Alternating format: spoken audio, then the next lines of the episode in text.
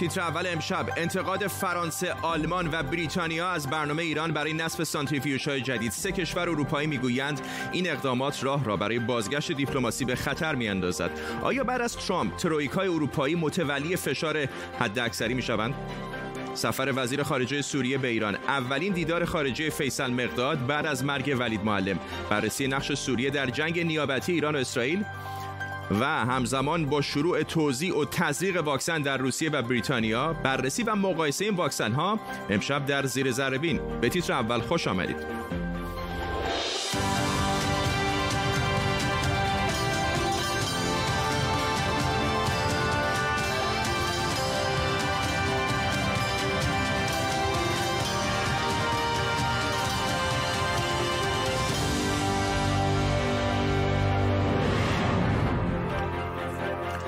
سلام به شما. فرانسه آلمان و بریتانیا یعنی سه کشور اروپایی عضو برجام به ایران هشدار دادند که از نصب های پیشرفته در نتنز و اجرای قانون مصوب مجلس برای خروج از پروتکل الحاقی خودداری کنه. ایران هم در واکنش گفته آنچه با فشار حد اکثری به دست نیامده با روش های دیگر هم به دست نمیاد. این سه کشور گفتن نقض برجام توسط ایران در چارچوب همین توافقنامه رسیدگی میشه. پیشتر هم وزیر خارجه آلمان درباره برنامه هسته ایران و برنامه موشکی کشور گفته بود به حکومت ایران اعتمادی نیست. در طول نیم ساعت آینده با تیمی از کارشناسان و خبرنگاران این خبر و خبرهای دیگر رو بررسی می‌کنیم. پیش از همه بریم به پاریس. خبرنگارمون نیلوفر پور ابراهیم واکنش اروپایی ها رو دنبال کرده. نیلوفر.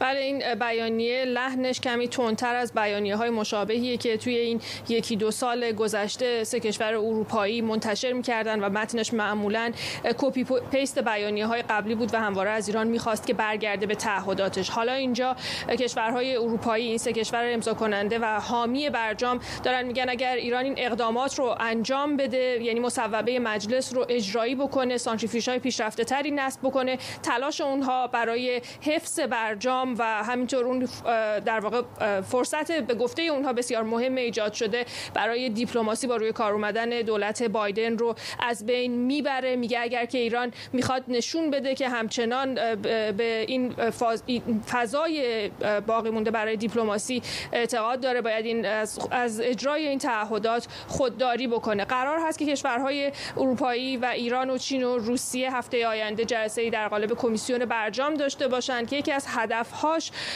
فراهم کردن شرایط برای گفتگو با حضور وزرای خارجه تا پیش از پایان ساله. ولی می‌دونیم که کشورهای اروپایی هم معتقدن که ایران نباید گام های بیشتری برداره. گام هایی که کاملا اونها رو نگران می‌کنه غنیسازی 20 درصدی که در این مصوبه مجلس پیش بینی شده یا کاستن از در واقع فعالیت های آژانس یا خروج از پروتکل الحاقی اونها رو کاملا نگران می‌کنه و هر گونه راهی رو برای گفتگو از نظر اونها از بین می‌بره. کشورهای اروپایی امیدوارند که ایران برگرده به تعهداتش در برجام تا آمریکا هم برخی شاید تحریم ها رو تعلیق بکنه و در این صورت دو کشور برگردن پای میز مذاکره و گفتگو و به یک توافق گسترده تری برسن که بشه در اون موضوعات دیگه نگرانی در مورد ایران مثل برنامه موشکی یا منطقه‌ای رو هم گنجوند.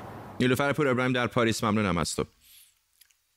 مهران براتی کارشناس رابط بین المللی از برلین و کامران متین استاد روابط بین الملل در دانشگاه ساسکس از برایتون به ما پیوستم ممنونم از هر دوی شما آقایان آقای براتی با شما شروع می‌کنم.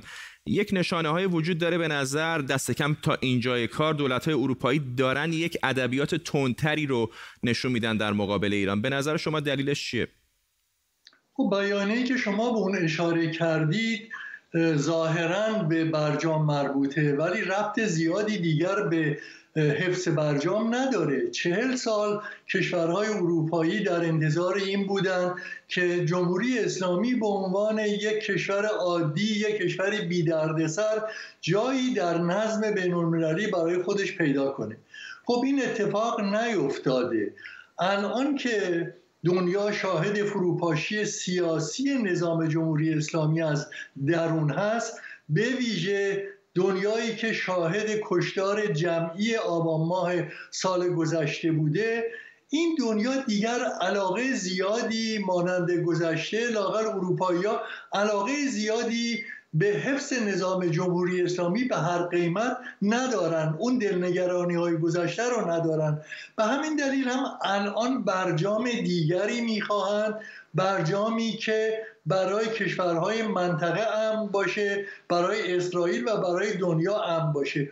به همین دلیل هم تمام تهدیداتی که از طرف جمهوری اسلامی میشه و بیرون آمدن از پیمان من گسترش سلاحهای اتمی و نظیرون اثر زیادی روی اروپاییان نداره. همین امروز شورای وزرای اروپا تصویب کردن که موردی شخصی و فردی تمام مسائل مربوط به حقوق بشر و جنایت علیه بشریت رو با حفظ مراحل قانونی اروپا دنبال بکنن و این بویژه به ایران مربوط میشه. آقای متین از زمانی که دونالد ترامپ رئیس جمهوری آمریکا آمریکا رو از توافق هسته‌ای ایران موسوم به برجام خارج کرد به حال تهران سرمایه گذاری قابل توجهی روی همتایان اروپاییش کرده بود و کم و بیش اروپایی ها هم در واقع هم صدا با ایران مخالف بودند با مواضعی که دولت آقای ترامپ گرفته بود. الان فکر می‌کنید که در دولت بعدی آمریکا اگر آقای بایدن سر کار بیاد و ایران امیدی داشته باشه به بازگشت به برجام یا دست کم یک نوع دیگری از توافق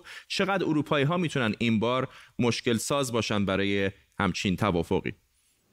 بله من فکر می‌کنم که علیرغم لحن نسبتا تندتر این بیانیه امروز این سه کشور اروپایی محتوای چیزهایی که در این متن میگن در مجموع هماهنگ هست با همون مواضعی که این کشورها در طی دوران آقای ترامپ در رابطه با برجام اتخاذ کردن. یعنی اونها فکر می‌کنن که برجام بهترین راه برای کنترل برنامه هستی ایران هست.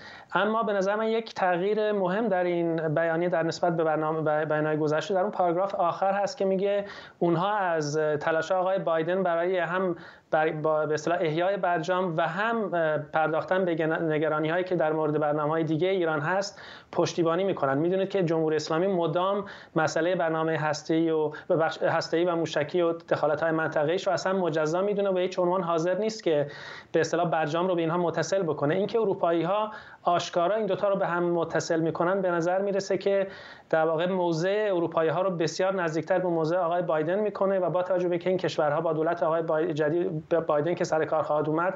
در خیلی از موارد دیگه هم همسو هستن. خب مجموعا فشار روی ایران بیشتر میشه. از اون طرف این کاری که ایران ظاهرا اعلام کرده می‌خواد بکنه نصب سانتریفوژهای جدید و خروج احتمالی از NPT یک شمشیر دولب هست. یعنی از یک طرف جمهوری اسلامی فکر می‌کنه با این کار می‌تونه فشار بیاره و چانه زنیش رو موضع چانه زدنش رو در مذاکرات آتی با بایدن تقویت بکنه.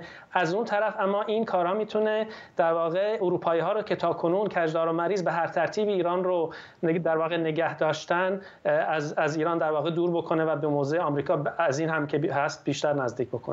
آقایون مهران براتی و کامران متین ممنونم از هر شما. خواهش می‌کنم.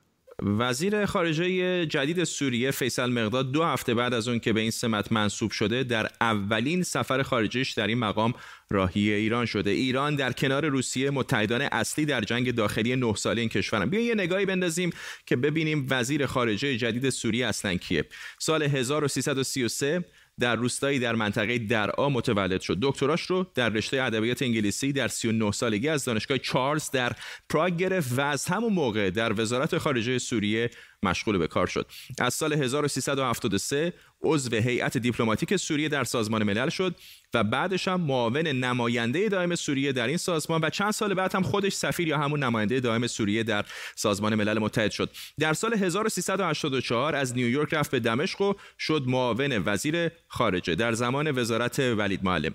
ولید معلم وزیر خارجه سوریه همین چند هفته پیش 26 آبان مرد و فیصل مقداد جاشو گرفت. مقداد سالها در وزارت خارجه با بشار جعفری همکار بود و حالا اون رو معاون خودش کرده. هر دوشون پیرو شاخه مذهبی علوی هستند که بشار اسد و خانواده‌اش هم به همون تعلق دارن. جعفری با یک زن ایرانی ازدواج کرده و گفته میشه رابطه خیلی نزدیکی هم با دولت و حکومت ایران داره. علی صدزاده تحلیلگر مسائل خاورمیانه از فرانکفورت به ما پیوسته. آقای صدزاده اگر بخوایم کارنامه او رو مقایسه بکنیم در واقع سیاست های او رو مقایسه بکنیم با ولید معلم چه تفاوت میشه دید؟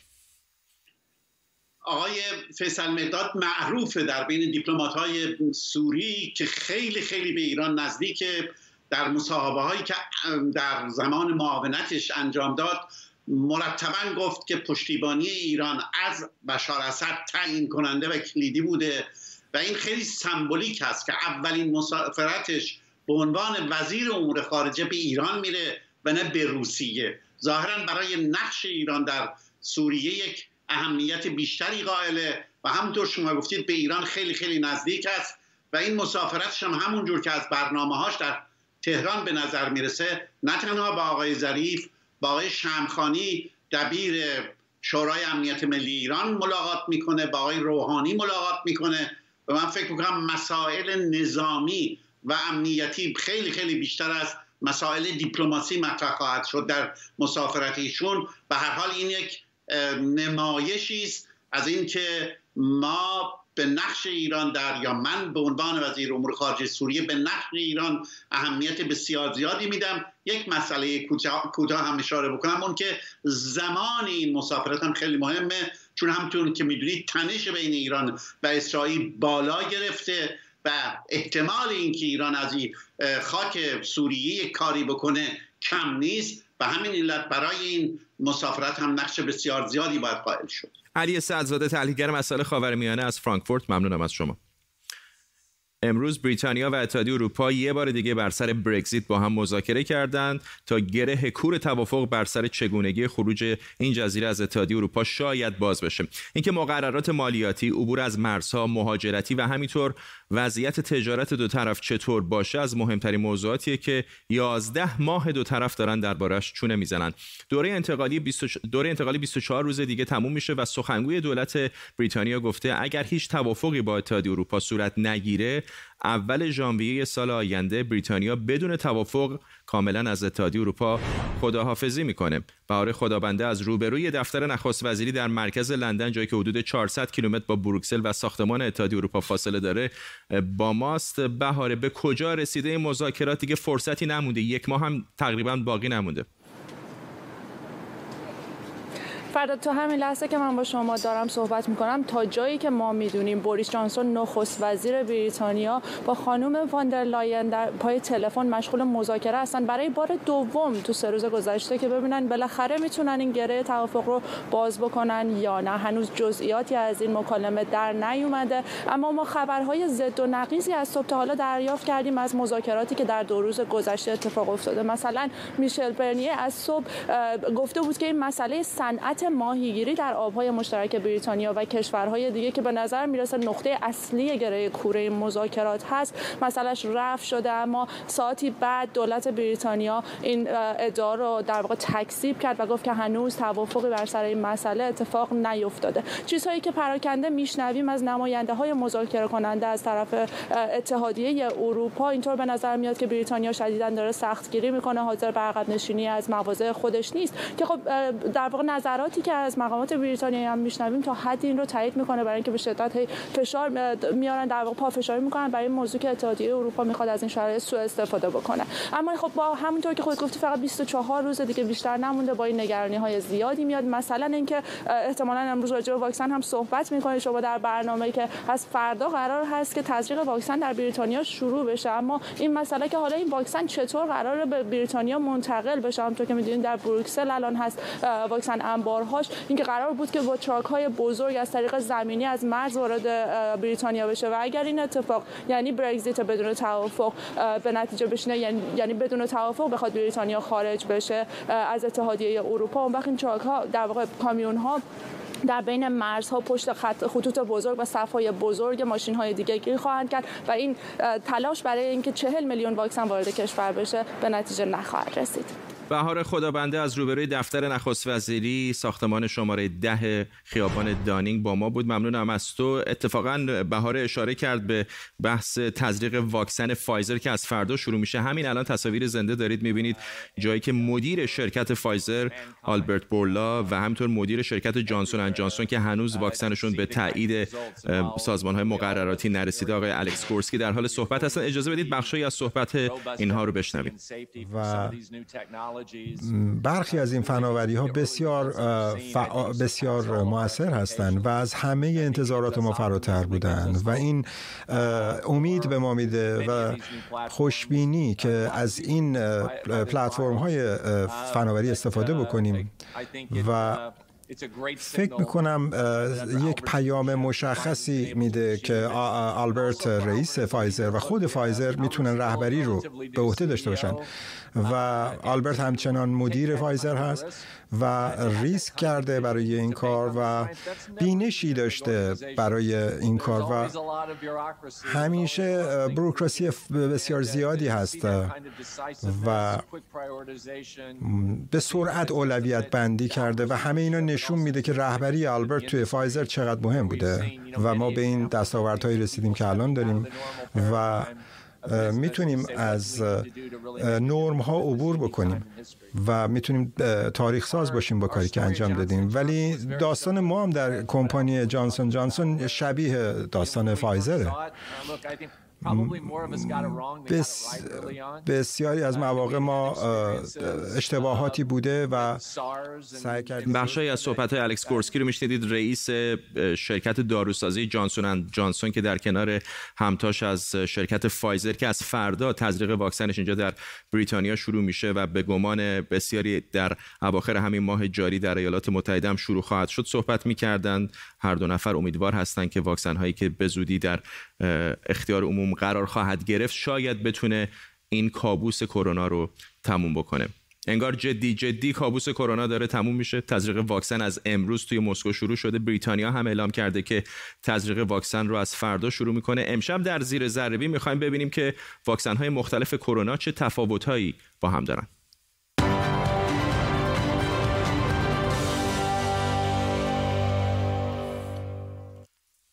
خب بیاید چند تا از این واکسن ها رو با هم مقایسه کنیم. واکسن هایی که رکورد زدن و هنوز کرونا یک ساله نشده می‌خوان کلکش رو بکنن. واکسن فایزر که خبرش بعد از انتخابات آمریکا منتشر شد واکسن مدرنا واکسن دانشگاه آکسفورد و البته واکسن روسی اسپوتنیک.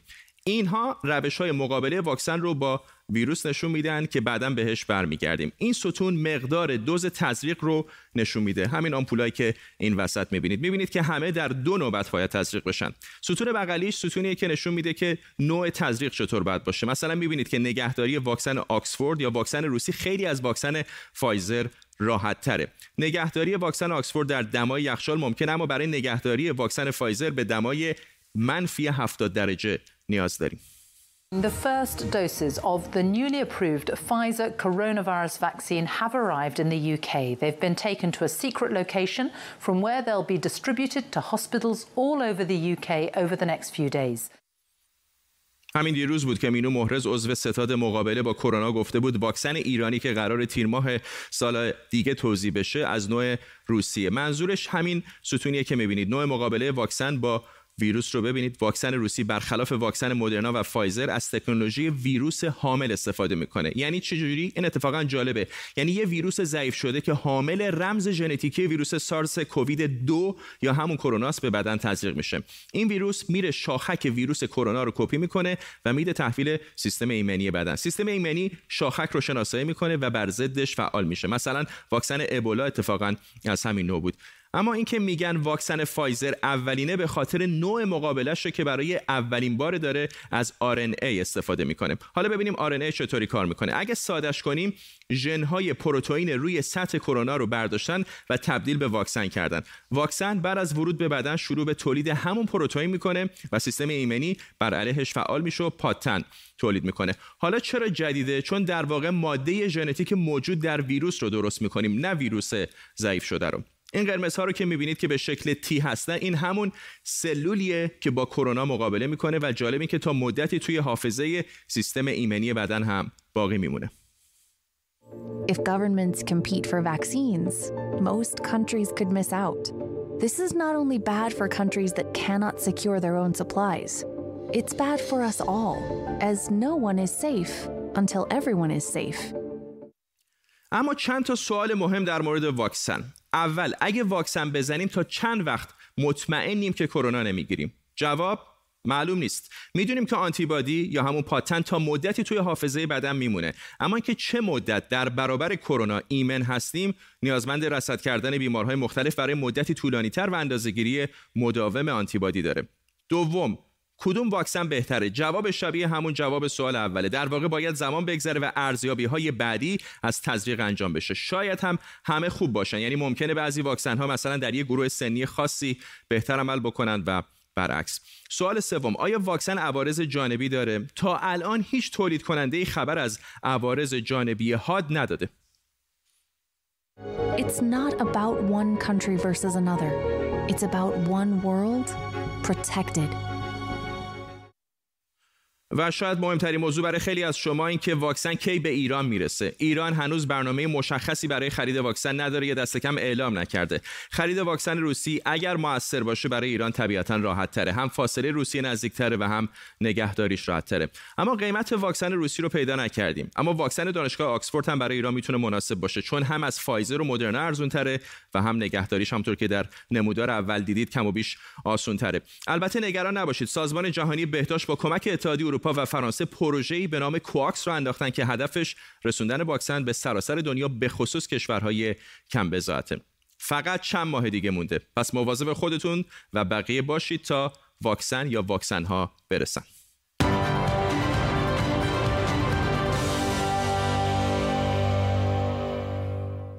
پروفسور شهرام کردستی استاد و مدیر گروه ایمنی شناسی سرطان کینگز کالج از لندن با ماست. آقای کردستی یک تصویر کلی ما دادیم از تفاوت این واکسن ها با هم دیگه.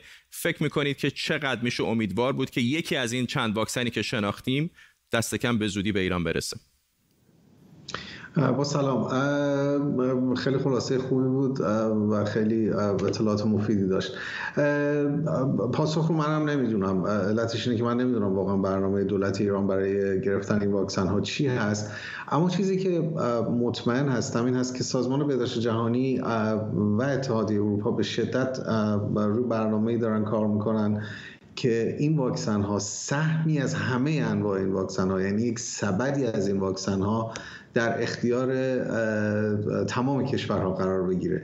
و این تنها جنبه بشر دوستانه قضیه هم نیست. واقعا حالا جنبه بشر دوستانه داره این مسئله خیلی مهمه که اگر همه واقعا واکسن نگیرن هیچ کس ایمن نیست. بنابراین اینکه چه نوع واکسنی به دست ایران می‌رسه من هم نمی‌دونم. اما تقریبا رو مطمئن هستم که درصدی از اغلب این واکسن ها یا بیشتر اونها در دسترس خواهد بود. به خاطر اینکه این مهمه که همه کشورها بتونن جمعیتشون رو ایمن بکنن. پروفسور کردستی ممنونم از شما. خیلی از شما احتمالا بچگی هاتون قصه های مجید نوشته هوشنگ مرادی کرمانی رو خوندین یا حداقل مجموعه تلویزیونیش رو دیدید. حالا دستکاری در داستان سفرنامه اصفهان از قصه های مجید در کتاب فارسی پایه هفتم داد نویسنده رو درآورده و گفته آموزش و پرورش نباید به زور مجید رو نماز خون کنند. در چند جای قصه ای که در این کتاب درسی منتشر شده نماز خوندن به متن اصلی اضافه شده. این البته اولین باری نیست که بدون اجازه نویسنده متن کتاب ها در ایران تغییر می‌کنه. تینوش نزبجو ناشر و مترجم از پاریس با ماست آقای نزبجو چه هست این داستان که بدون هماهنگی با ناشر بدون هماهنگی با نویسنده میرن و متن رو تغییر میدن؟ عجیب هست اینطور نیست؟ نه راستش خیلی عجیبم نیست.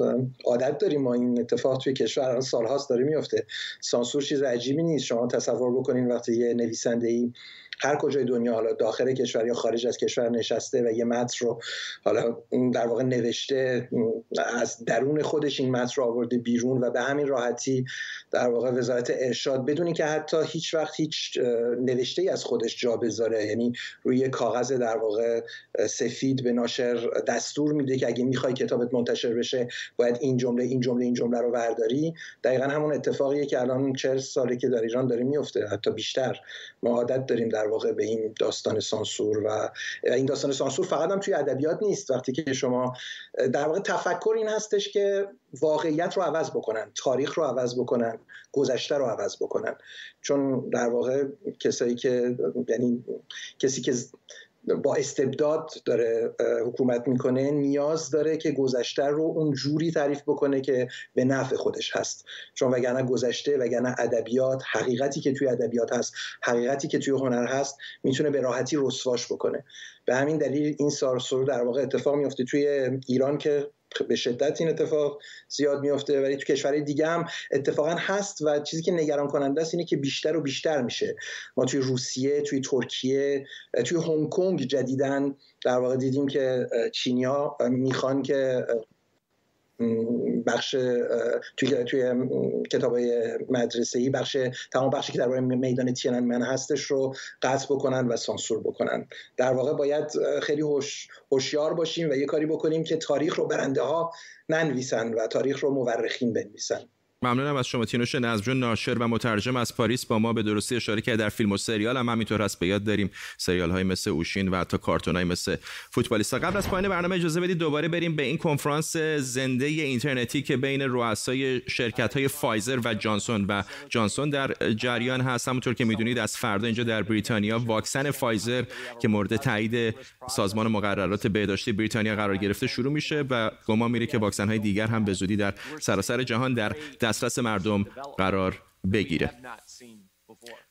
به این ترتیب می‌رسیم به پایان تیتر اول امشب. تا فردا و یک تیتر اول دیگه بدرود.